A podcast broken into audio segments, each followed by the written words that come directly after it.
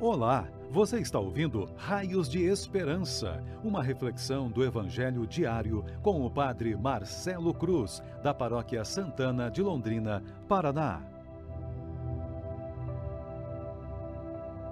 Queridos irmãos e irmãs, hoje, quinta-feira, vamos ouvir e refletir sobre o Evangelho de Marcos, capítulo 10, versículos de 46 a 52.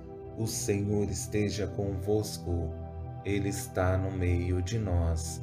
Proclamação do Evangelho de Jesus Cristo, segundo Marcos. Glória a vós, Senhor. Naquele tempo, Jesus saiu de Jericó, junto com seus discípulos e uma grande multidão.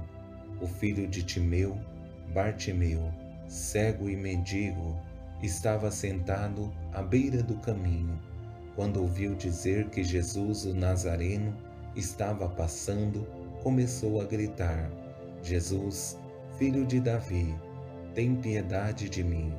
Muitos o repreendiam para que se calasse, mas ele gritava mais ainda: Filho de Davi, tem piedade de mim. Então Jesus parou e disse: Chamai-o. Eles o chamaram e disseram: Coragem, levanta-te, Jesus te chama. O cego jogou o manto, deu um pulo e foi até Jesus. Então Jesus lhe perguntou: Que queres que eu te faça? O cego respondeu: Mestre, que eu veja. Jesus disse: Vai, a tua fé te curou. No mesmo instante, ele recuperou a vista e seguia Jesus pelo caminho. Palavra da salvação. Glória a vós, Senhor. Queridos irmãos e irmãs, fazer a caminhada de fé é sempre exigente, mas para aqueles que se colocam nos caminhos de Deus é uma graça.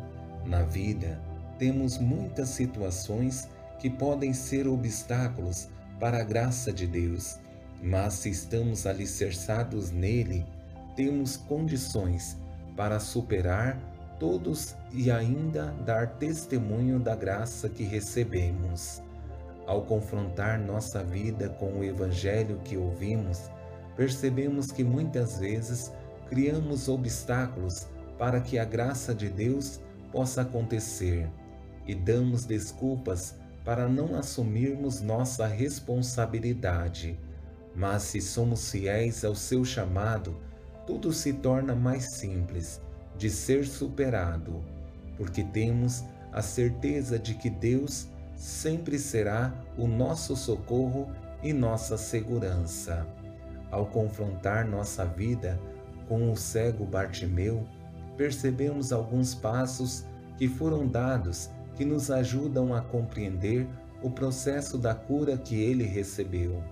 E para facilitar nossa compreensão, vou usar quatro palavras que nos ajudarão a compreender melhor esses passos e serão para nós raios de esperança.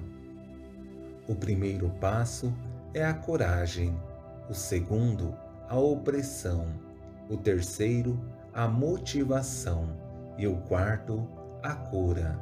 Sabemos que quando passamos por alguns momentos difíceis em nossas vidas, temos duas possibilidades: lamentar ou tomar coragem para enfrentar e superar os desafios que se apresentam diante de nós.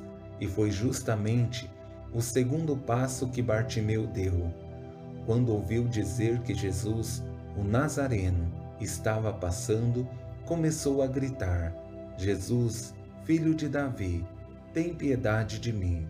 Não é fácil assumir que precisamos de ajuda, e mais complicado é expor em público a necessidade que estamos passando.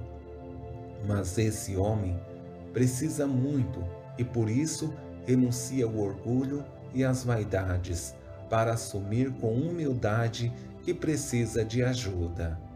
É evidente que, diante dos desafios, poucos se colocam à disposição para nos ajudar, mas também aparecem muitas pessoas tentando nos oprimir e sufocar a nossa voz, e é nesse momento que precisamos ser perseverantes, como acompanhamos no relato. Muitos o reprimiam para que se calasse, mas ele gritava mais ainda: Filho de Davi, tem piedade de mim.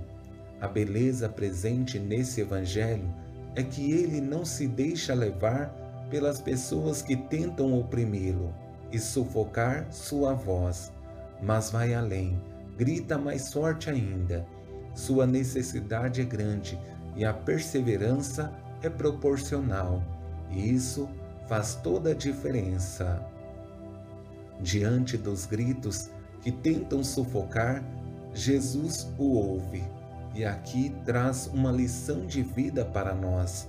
Nossa perseverança chega ao coração de Deus, que sempre quer nos dar o melhor, e diante do chamado de Jesus, esse homem recebe uma motivação. Coragem, levanta-te, Jesus te chama. O cego jogou o manto, deu um pulo e foi até Jesus. É interessante que o chamado de Jesus se torna motivação para deixar de lado o peso que o oprimia. E isso nos leva a entender que o nosso encontro com Jesus precisa ser livre, sem nada que nos prenda ou nos afaste da sua graça e do seu amor. E chegamos ao quarto passo, que tem como pano de fundo a cura. Mas isso é fruto de um diálogo em que Jesus percebe o seu desejo genuíno de receber a graça que ele tem a oferecer. Que queres que eu te faça? O cego respondeu: Mestre, que eu veja. Jesus disse: Vai, a tua fé te curou. No mesmo instante, ele recuperou a vista e seguia Jesus pelo caminho. Essa visão que esse homem precisava não é somente a carnal, mas também a espiritual, que o permita ver os sinais da presença de Deus em sua vida. Somente uma pessoa dócil é capaz de, diante dos desafios, ver a graça de Deus acontecendo em sua vida. Que esse Evangelho seja uma motivação para deixarmos de lado nossos apegos, colocar em prática a vontade de Deus e permitir que o seu amor seja o nosso sustento e que nada nesse mundo nos afaste da sua graça e do seu amor. Louvado seja nosso Senhor Jesus Cristo, para sempre seja louvado.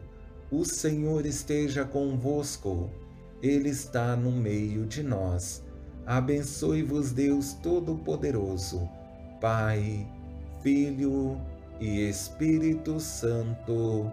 Amém.